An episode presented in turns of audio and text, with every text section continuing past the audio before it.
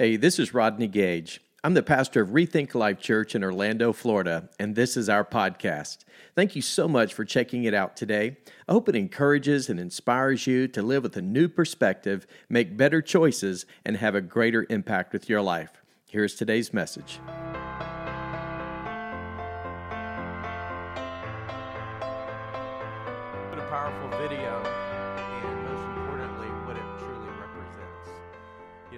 Tomorrow, people all over our great nation are going to assemble, and many will turn a Memorial Day into a outdoor barbecue or a beach trip or whatever form of relaxation and enjoyment tomorrow will bring. But my prayer is that all of those things, none of them are bad in and of themselves, obviously. But our heart still, most importantly, will be sensitive and mindful of the fact that men and women of our great nation walked away from family, walked away from comfort, walked away from all the things that many obviously would even look forward to as far as their future is concerned. And they went and they served our nation. And not only did they serve our nation, but the sacrifice that they gave and what they invested in, knowing that the mission was worth it all. And that was to ultimately defend and protect our freedom. And uh, I just want to say today, as we are mindful of that as a church, as we're honoring and respecting those who have given so much, those who have gone before so that we can enjoy what we have, so that we can go have barbecues, so that we can have church services, so that we can enjoy the freedom that we often take for granted as a nation. I'm grateful for those men and for those women who have paid the ultimate price. And so we're mindful of that, and today we honor them and we show our highest and our deepest respects. Amen? Well, today we are uh, beginning a new series that I'm really excited about, and uh, it's really going to be a simple one, but yet a very important one. You know, it's, sometimes it's it's easy to overcomplicate things in life. Have you ever have you ever tried to do something and you thought you know, it was going to be easy, and it should have been easy, and it could have been easy, but for whatever reason, we got involved in the process and it became more and more complicated. we have a tendency sometimes to do that. And so, as a result, we're going to do something in this series, and we're calling it Four Choices, okay? Four Choices. And these four choices are very, very important, and yet at the same time, they're very simple, but they're very important. And here's the thing we're going to learn over the coming weeks, in these four specific weeks, we're going to learn how to turn good intentions into wise decisions. Now, there are obviously more than just four things. In fact, we could be here all day and talk about all of the important and wise decisions we could make, okay? But at the same time, I'm going to spend specifically four weeks talking about four specific choices that I think are important to all of us, especially when it comes to growing and developing in our faith. And I just want to begin by asking you a question. If you or just to pause for a moment, you look back on your life, and I realize for some of us, we've been around maybe a little longer than others. Some of us are on the front end of life. Some of us are in the mid season, the halftime part of our lives. Some of us are maybe at a later stage in the game of life than others. But regardless of where you are at this stage or season in your life, let me ask you a question. When you think about your life, when you look back upon your life, what is the best decision you've ever made? Think about that. What is the best decision you've ever made. You want to know mine? In fact, it's the second best decision I ever made. You don't know the first decision? First decision, best decision I ever made was when I was 18 years of age and I put my faith and I put my trust in Jesus Christ to be my Lord and Savior. That's by far, hands down, the single greatest, best decision I've ever made in my entire life. However, the second best is coming up on Wednesday that I get to celebrate the second best decision I ever made. You know what that is? 31 years of marriage. Come on, somebody. So, yes, yes, yes. Yes, Wednesday, Michelle and I are going to be celebrating 31 years of marriage. Without question, the best decision I ever made. And um, man alive, I'm so thankful that she asked me to marry her. And, uh, and I'm so thankful I said yes to that. No, just kidding, just kidding. But no, seriously, uh, you know, I've probably told you guys, I'll cut to the chase here, but we were set up on a blind date. So blind dates actually work. And also, biblical dates actually work. You say, what do you mean? You, you, there's actually such a thing as a biblical date? Absolutely. We were set up on a blind date by our parents. That's the way they did it back in the day in the, in the Old Testament, in biblical times. Parents arranged marriage. Man, we ought to get back to that. That'd be good. In fact, we've been trying to help my son Luke out. He's, uh, he's single, he's taking resumes. And Luke, if you're watching, I'm just trying to help you out here. But, uh, but anyway, we've been stalking uh, a girl on Instagram, and she moved from California. I, oh, I, oh, yeah, I probably shouldn't go that far in detail. Ooh. But anyway, uh, great girl, and we're praying that maybe just somehow, some way, you never know, you never know, but all the pieces seem to be coming together. So it's pretty cool. But anyway, yeah, I'll get a, I'll get a phone call later this afternoon. Dad, what in the world? So anyway, you know, there are a lot of decisions that we can make in life, right? And I'm sure if you're anything like me, we also have the flip side of that coin where we've made a lot of dumb, what in the world were you thinking kind of decisions. Anybody ever made those before? We've all made those dumb, what in the world was I thinking kind of a decision.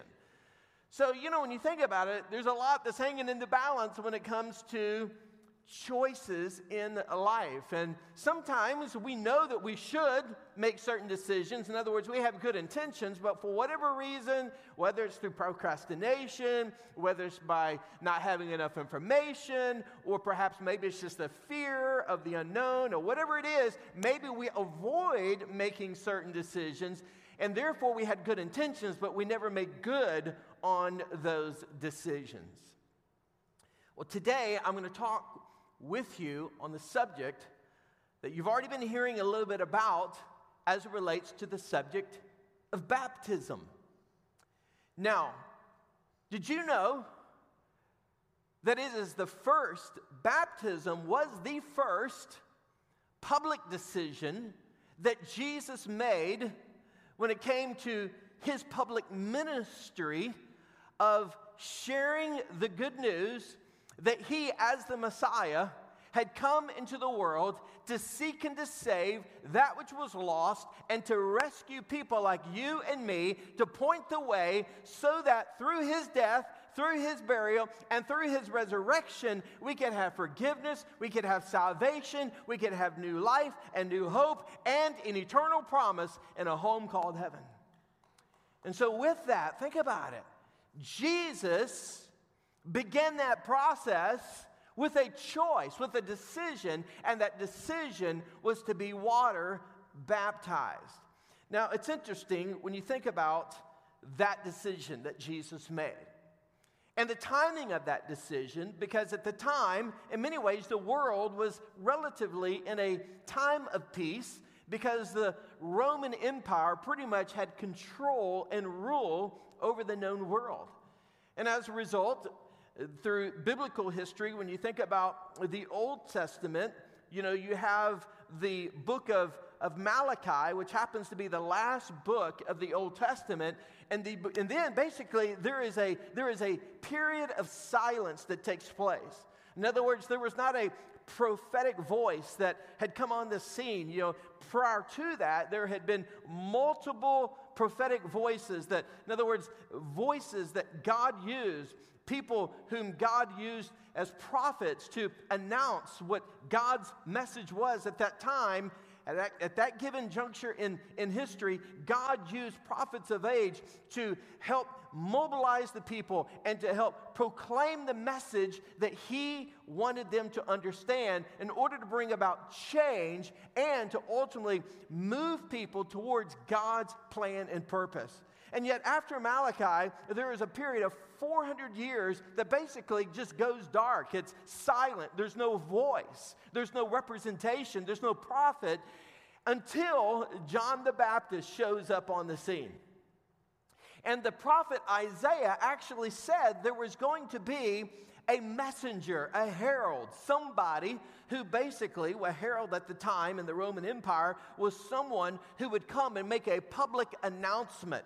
In other words, it would be kind of like putting out on the headlines of the local newspaper or in today's world, you know, in the digital world, you know, it would be all over the, the news feeds. And so, as a result, a herald would come and they would pronounce something that was to follow. They were basically making a public announcement about a specific situation that was happening, or perhaps someone of great power and prominence that was coming into the city. Well, John the Baptist happened to be that one to come as a herald, to come as a messenger, and to come to proclaim and announce the coming Messiah.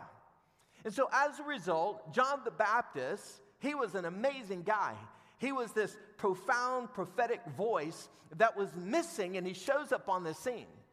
And he was uniquely different than all of the other voices of religion because they were, you know, known as, you know, the, the, the, Pharisees and the religious leaders. They were powerful, but at the same time, they were extremely politically, excuse me, political and extremely religious.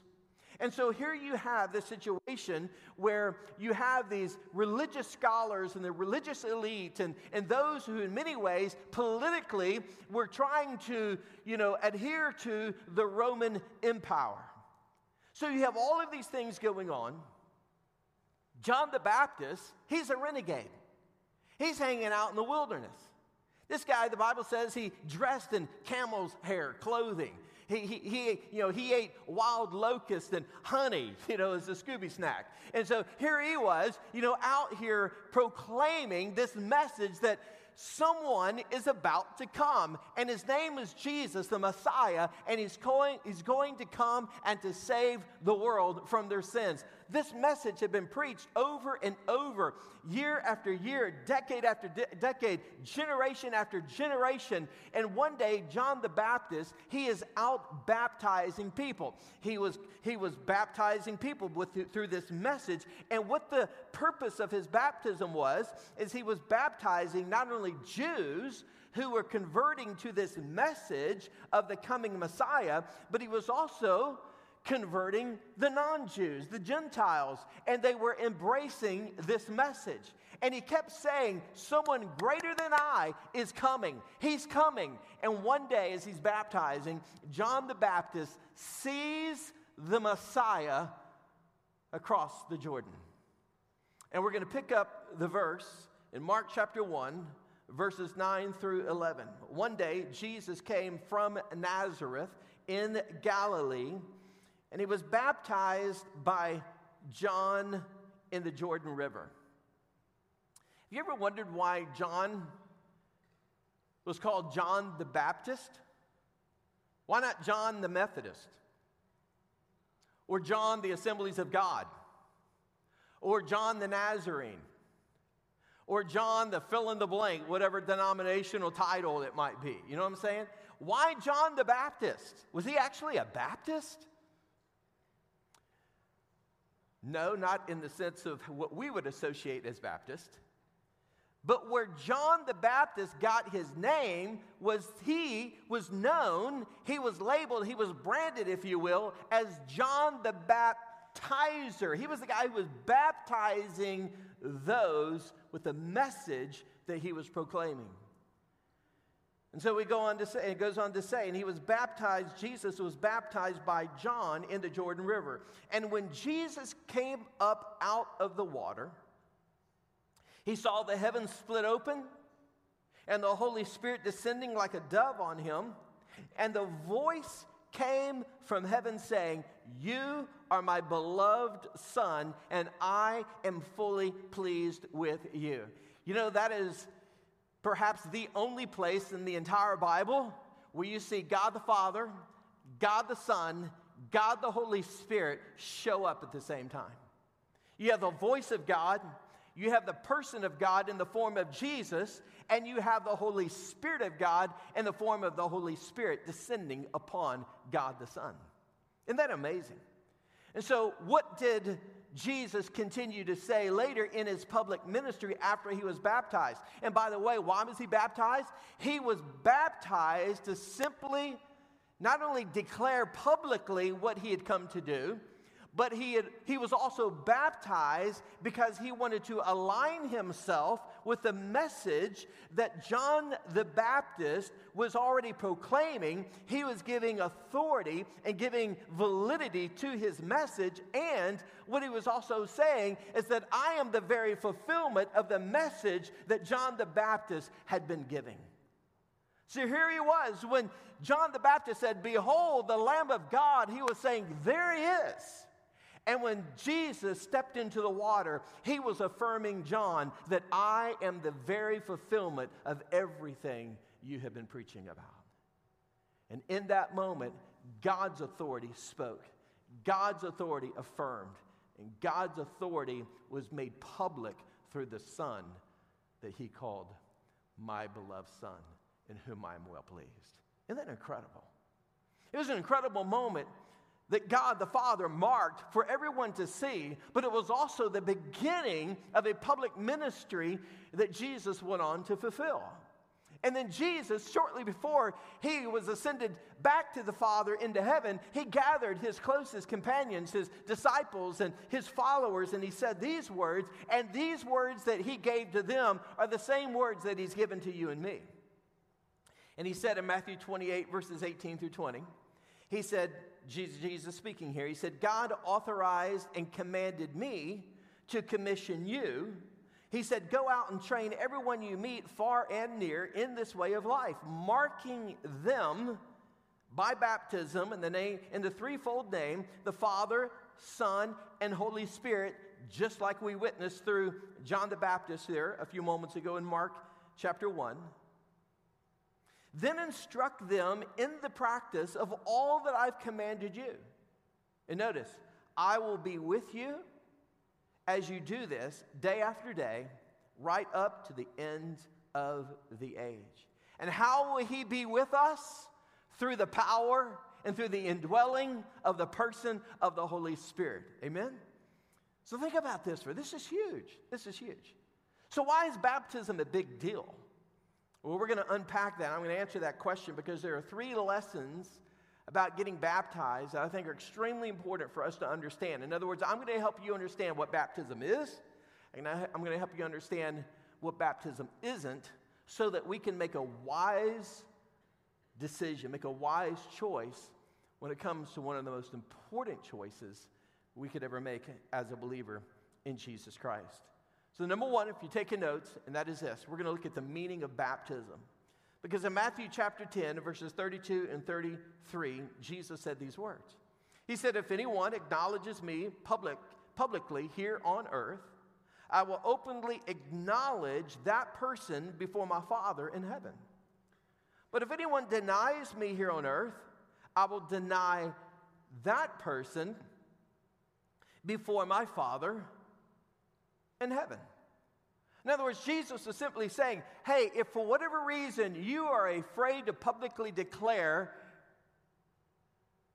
your allegiance, your commitment, your faithfulness, your loyal loyalty to me. In other words, if you are ashamed of me, Jesus said, then I'm going to be ashamed of you when you stand before my Father. You see, giving our lives to Jesus Christ is nothing to be ashamed of, it's something to be proud of. You know, salvation might be, listen to this, personal, but it's not private. Did you hear that?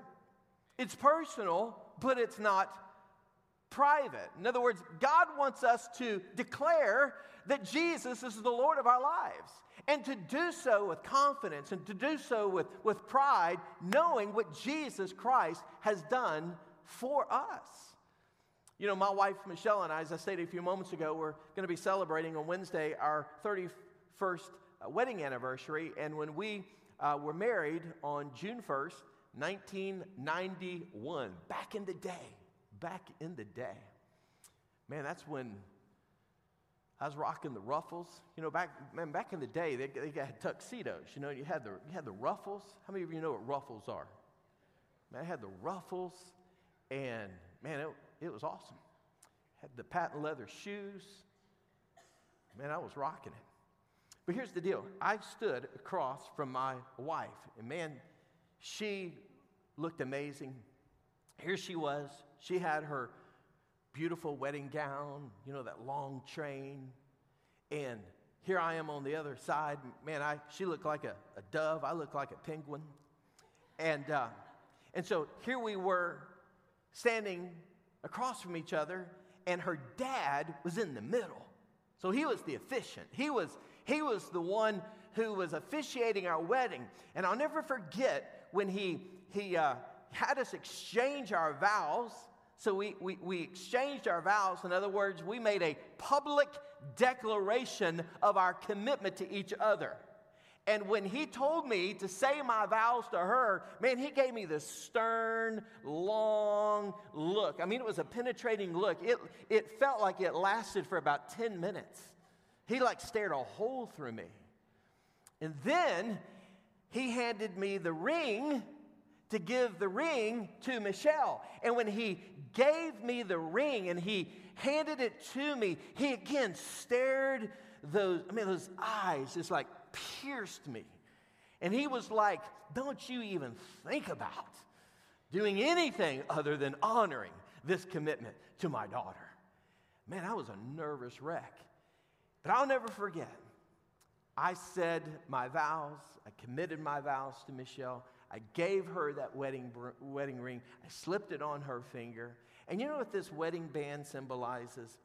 It publicly declares an outward decision that I made, a choice that I made for an inward commitment and covenant that I've made in my heart toward God, with God, and with my wife.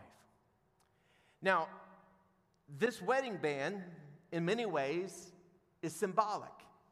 If I don't wear this wedding band, it doesn't mean that I'm no longer married to my wife, Michelle, but at the same time, if I don't wear this wedding band, then it also, it also might mean that maybe I'm trying to cover something up. It might mean that I just don't want to make a big deal of it. It might just mean that, you know, I don't want anybody to think that we're just kind of like over the top here in our commitment. No, no, no, no, no.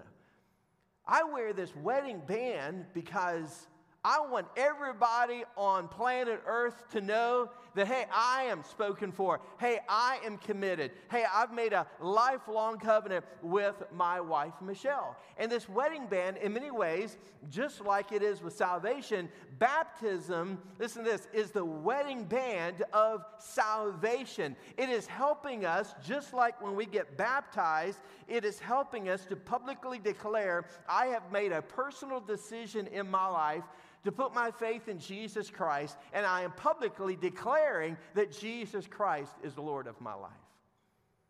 And so this is very, very important. So here's what baptism is baptism is a public de- declaration of a brand new association. And it really symbolizes, if you will, two things. Number one, it, it helps us to understand what Jesus did for us. So it helps people understand hey, here's what Jesus has done in me, through me, and for me. In fact, in 1 Corinthians 15, verses 3 and 4, Christ died for our sins, just as the scripture said. He was buried and he was raised from the dead on the third day, just as the scripture said. So, as a result, Jesus died for me. He paid the ultimate price for my sin, just like he did for you. He was buried, just like the scripture said. He came back to life, just like the scripture says. And when we are saved and we are publicly baptized, guess what we're doing? We are symbolizing the fact, we are marking that moment by saying, Here is what Jesus did for me. It also symbolizes what Jesus, excuse me, what has happened to me. So in Romans chapter 6, verses 3 and 4, it says, When we were joined with Christ, Jesus in, bapti- in baptism, we joined him in his death. For we died and we were buried with Christ by baptism. And just as Christ was raised from the dead by the glorious power of the Father, now we also may live new lives. Hey, aren't you thankful that after we put our faith and our trust in Jesus Christ and we declare Him as Lord and we walk through this process of water baptism by declaring our faith publicly, it not only declares what Jesus did for me, but it also is a testimony of what has happened in my life. Hey, folks, Jesus did not come into this world to make bad people good. He came into this world to make dead people alive. Amen? Aren't you thankful for that? We're not the same anymore because of Jesus. We're new people. We got new lives because we've been forgiven. We've been set free from the bondage of sin. So, those are some important things for us to understand when it comes to the meaning of baptism. Number two, not only is there a, a, a purpose for it, but there's also a method behind it. It's the method of baptism.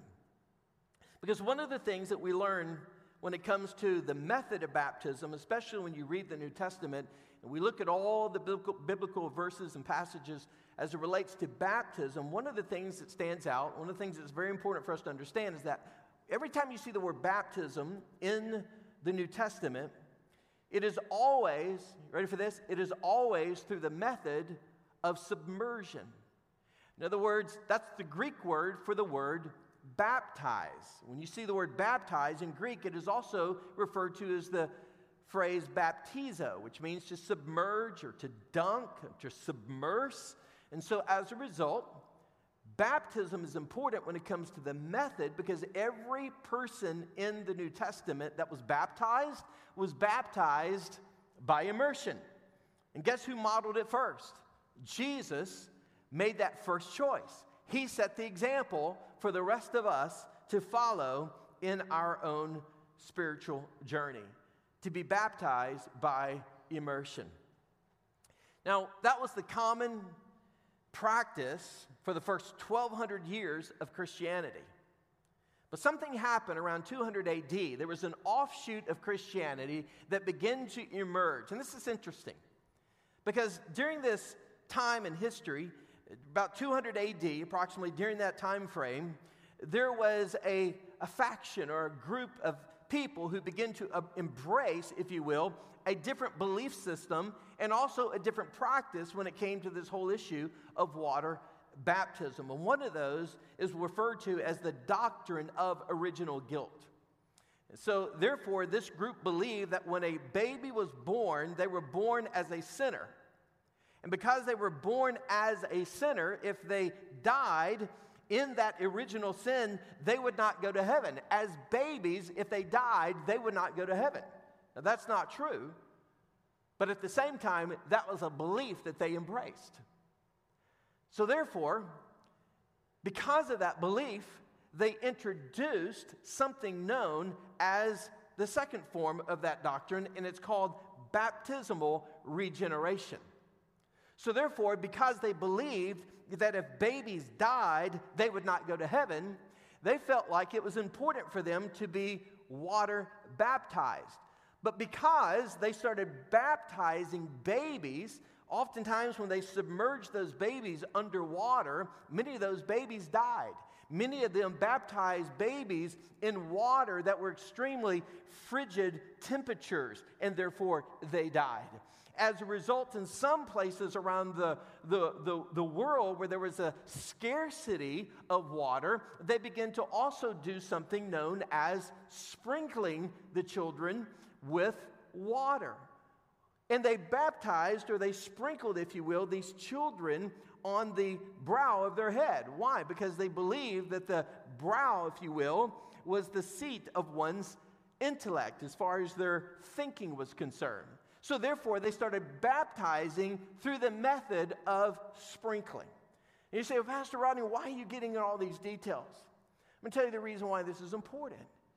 Because there are many of you that are listening to my voice. Some of you may be watching online today. And maybe you grew up in a situation or grew up in a church or a religion or denomination. And because the church, maybe from your perspective, you know, it was the voice of truth and it was the place of authority. And so, therefore, if they practiced sprinkling, if they practiced infant baptism, and that was a form of baptism that you participated in. There's nothing wrong with that. As a matter of fact, chances are, if your parents helped encourage that process, your parents should be commended because obviously, in their heart of hearts, they wanted what, what was best. They wanted to do what was honorable. They wanted to do what was right. But here's the ultimate question, and the question is this Whose decision was it? Was it the baby's decision or was it the parent's decision? 100% of the time, when I ask that question to parents, the parents will say, No, it was our decision. And again, you affirm the parents, there's nothing wrong with any of those things. But one of the things that you'll also discover is that these two things, the doctrine of original guilt and baptismal regeneration, are nowhere to be found in the Bible. So, what we want to do today is we want to ask the question Have we publicly declared our faith, our personal faith in the Lord Jesus Christ? Have we publicly declared that through water baptism after we have put our faith in Jesus Christ? When I was six years of age, I grew up in a pastor in a preacher's home. Grew up in church my whole life. Uh, when I was uh, six years of age, I supposedly gave my, my life to Jesus. And to be very honest with you, I, I, I really don't know what I did. I was told that I, uh, two ladies talked to me, and I may have prayed some prayer, and I, I really don't know what I did or what I prayed. I have no, no clue. But I never forget the very next Sunday, um, I actually went into a, a baptismal pool, a baptistry in the church where I grew up, and I was baptized by the pastor. And all I can remember is that I bap- was baptized, and as far as I'm concerned, I went down dry and I came up wet, and everybody clapped, and that's it. And for the rest of my years growing up, I went to church and you know, I did the things that I thought I was supposed to do to be a so called good Christian, but I really didn't have a personal relationship with Jesus. I didn't know Jesus personally. I didn't really have a hunger for God. I didn't have a hunger for the things of God. I, I didn't really ever spend time reading my Bible. My mind was always somewhere else, and my heart was always somewhere else. And, and and, there was no sense of real conviction of anything in my life when it came to what was right or what was wrong. I was religious, but I didn't have a relationship in my heart. Until I was 18 years of age, and my oldest brother shared his personal testimony, and all I know is that on that night of April 22nd, 1984, I knew for the first time in my life that there was something missing in my heart. There was a void. And I just remember on that night, April 22nd, 1984, that night as he shared his story, I just knew he had something that I didn't have. And that night, I made my decision to put my faith and to put my trust in the person of Jesus Christ to forgive me and to save me and to come in my life and completely resurrect my dead spirit that was in me. And that's exactly what happened. And so that night, I tell people all the time, I ask God by faith to step out of heaven and step in my heart. And that night, Jesus Christ saved me. So you know what I did? I went back to the same church when I was six years of age and I got baptized. But this time was different. This time, when I went down in the water, I said goodbye to the old life. And when I came up out of that water, I said hello to a brand new life because of what Jesus Christ had done for me and what Jesus had done in me. So the question is have you ever owned your own faith for yourself? We're not talking about your parents' faith, not talking about your church's faith. No, I'm talking about your faith.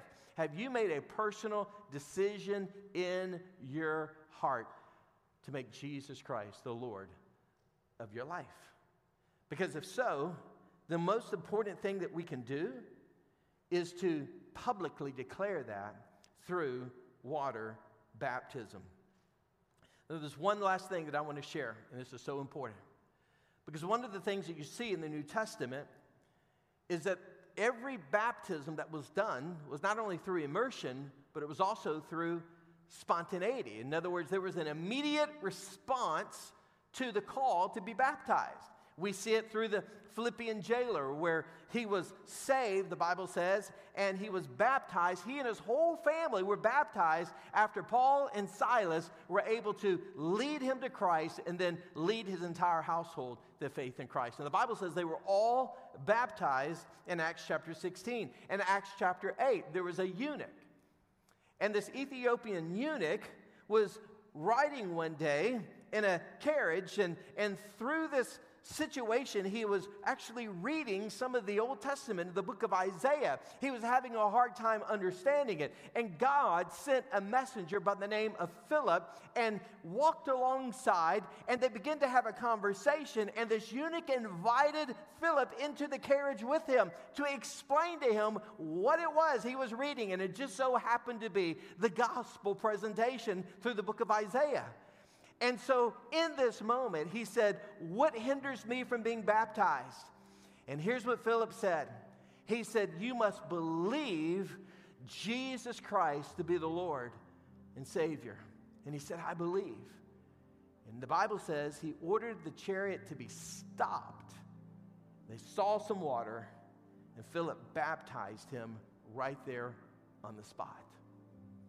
He went down into the water and he came up out of the water. Just like Jesus went down into the water and he came up out of the water, symbolizing it was a foreshadowing of ultimately what Jesus would do. And that was to be crucified, to be buried, and to be raised back to a life. I hope this is helping you. Because I don't know of a more emotionally loaded conversation you can have with people than when you start talking about getting baptized. It can get a little touchy, it can get sensitive. And the reason why it's a little touchy and sensitive for some people is because a lot of people think, well, I don't want to offend my parents, or I, I don't want to dishonor. You know, my, my, my, my priest or dishonor my, my church where I was raised, and I, you know, I don't want to do anything that, that, would, that would cause division among some of my family. And I get it, I understand. That's why it's an emotional decision for a lot of people. So, what's the motivation? What's the real reason behind being baptized? Well, here it is as we sum it up. In John 14, verse 15, can be summed up in one word, and simply through the word obedience. That's it. In John 14, 15, Jesus said, If you love me, what did he say? Obey my commandments. Jesus said, If you love me, obey my commandments. Do you know that getting baptized is not a suggestion, it's not a recommendation? Getting baptized is a command. It's known as the Great Commission and the Great Commandment to love the Lord your God with all your heart, soul, mind, and strength, to go into all the world, making disciples, marking them, baptizing them in the threefold name Father, Son, and Holy Spirit. So, my question to you is what is keeping you, if you've never been baptized by immersion, what is keeping you from being baptized? Or perhaps, what is keeping you from getting your baptism in the correct order? You say, what do you mean? A lot of people maybe were baptized as an infant.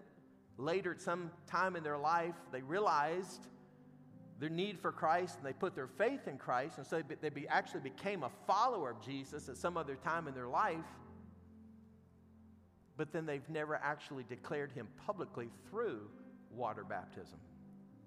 So they were baptized, they were saved, but they haven't publicly declared him as Lord. In the Bible, people hear the gospel, they're saved, and they publicly declare Jesus as Lord through water baptism. Did you know that Jesus walked 70 miles? Listen to this 70 miles. He walked 70 miles from, from Galilee to the Jordan River to be baptized. Why? Because it was important. I did the math. This morning, I wanted to double check when I pull into the parking lot here at Lake Nona High School. According to Google Maps, according to The map's there on the iPhone if you have an iPhone. It is exactly 46 miles, 44 minutes from where I'm standing to Cherie Down Park in Cocoa Beach. Now, if Jesus walked 70 miles from Galilee to, to the Jordan to get baptized, how many of you are willing to go 44 minutes in a car ride to the beach to say, Jesus Christ is the Lord of my life? Jesus Christ died for me. Jesus Christ was buried for me. Jesus Christ came back to life for me and I publicly declare, declare, that Jesus Christ lives and indwells within my heart. He is my Lord and He is my Savior. And you know what? When we are baptized, we are marking that moment and we're saying we're not ashamed of Jesus because of who He is and all that He has done for me. I believe June 12th can be a day that can mark your life and can mark your relationship with the Lord forever. And I want to invite you to take that step. I want to invite you to publicly declare Jesus as Lord of your life through water baptism. Would you join me in prayer today? As we bow our heads and close our eyes for just a moment in prayer. I just want to say that I realize that for many of us in this room, maybe for those of you that are watching online, maybe you've already made that decision in your life and you've already been baptized. And I just want to commend you. Some of you, maybe in this room or watching online, maybe you've never actually been baptized, you've never publicly declared your faith publicly through water baptism. Maybe your baptism is out of order. And the only prerequisite to getting baptized, according to the New Testament, is by putting our faith and our trust in Jesus, to having a born again experience in our heart, where we invite Jesus Christ to be the Lord of our lives. And I just want to say if that is your need, if that's Maybe what's holding you back, you've never made that faith commitment, you've never personally put your faith in Jesus. Can I invite you to do that today?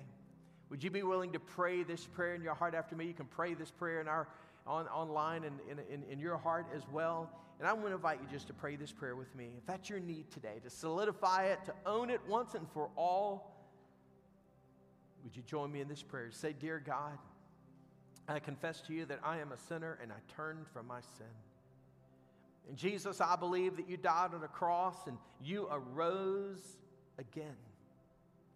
And today, by faith, I invite you into my life to be my Lord, my Savior.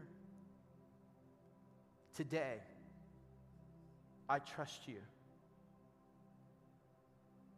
to change my life from the inside out.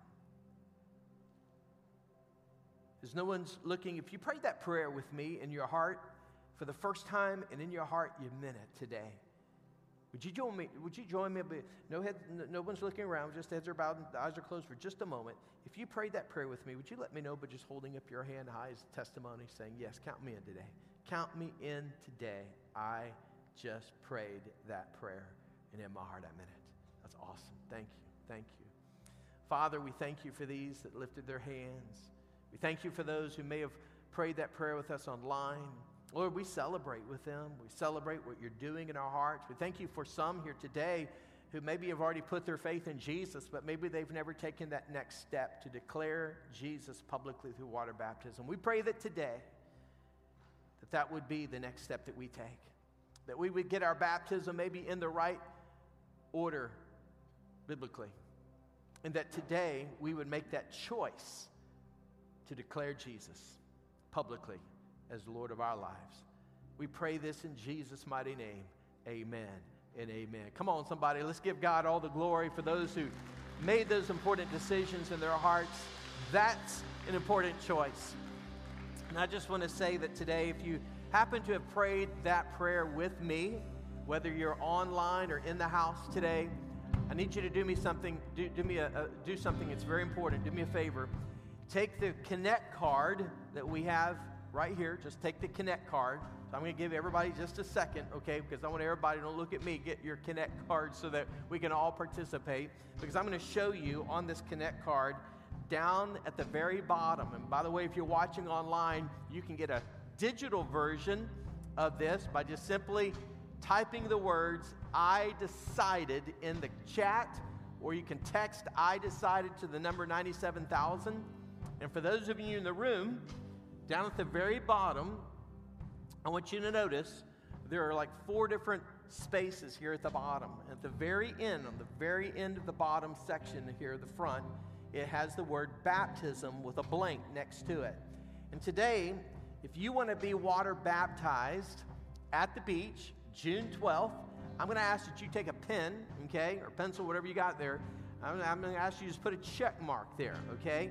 In just a moment, our ushers are going to come we're going to receive our, our, offering, and you can drop that in the offering containers that comes by.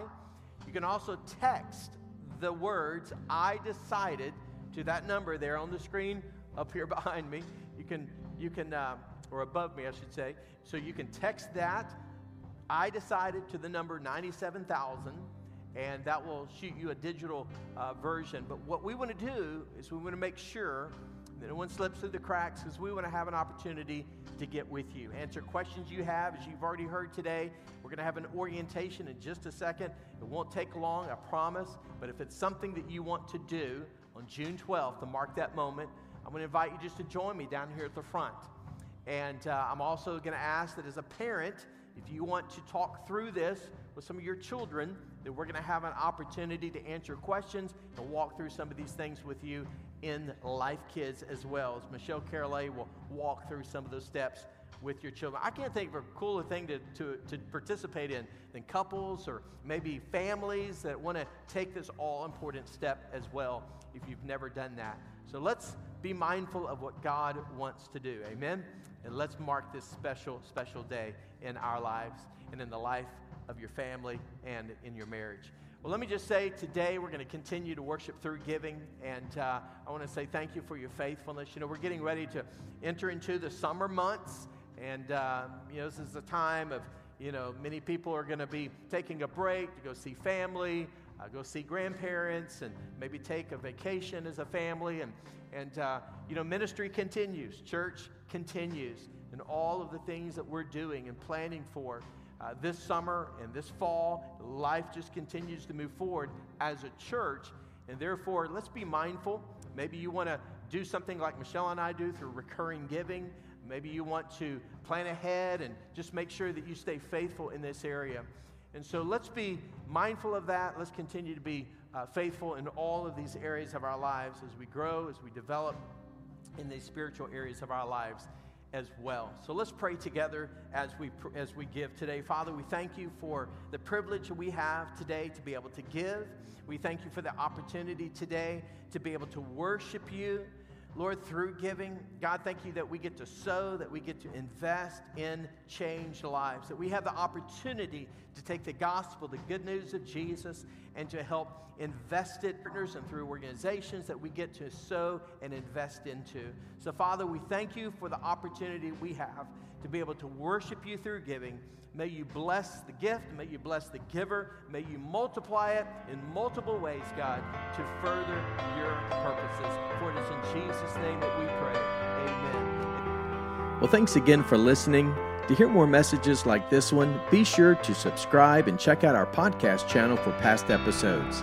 And if you like what you're hearing, it would mean a great deal to us if you would consider rating it and even sharing it with your friends. You can click on the share button, take a screenshot, and share it on your social stories, and be sure to tag us at Rethink Life Church. To learn more about our church, check out rethinklife.com. Until next time, hey, we love you and believe the best is yet to come in your life.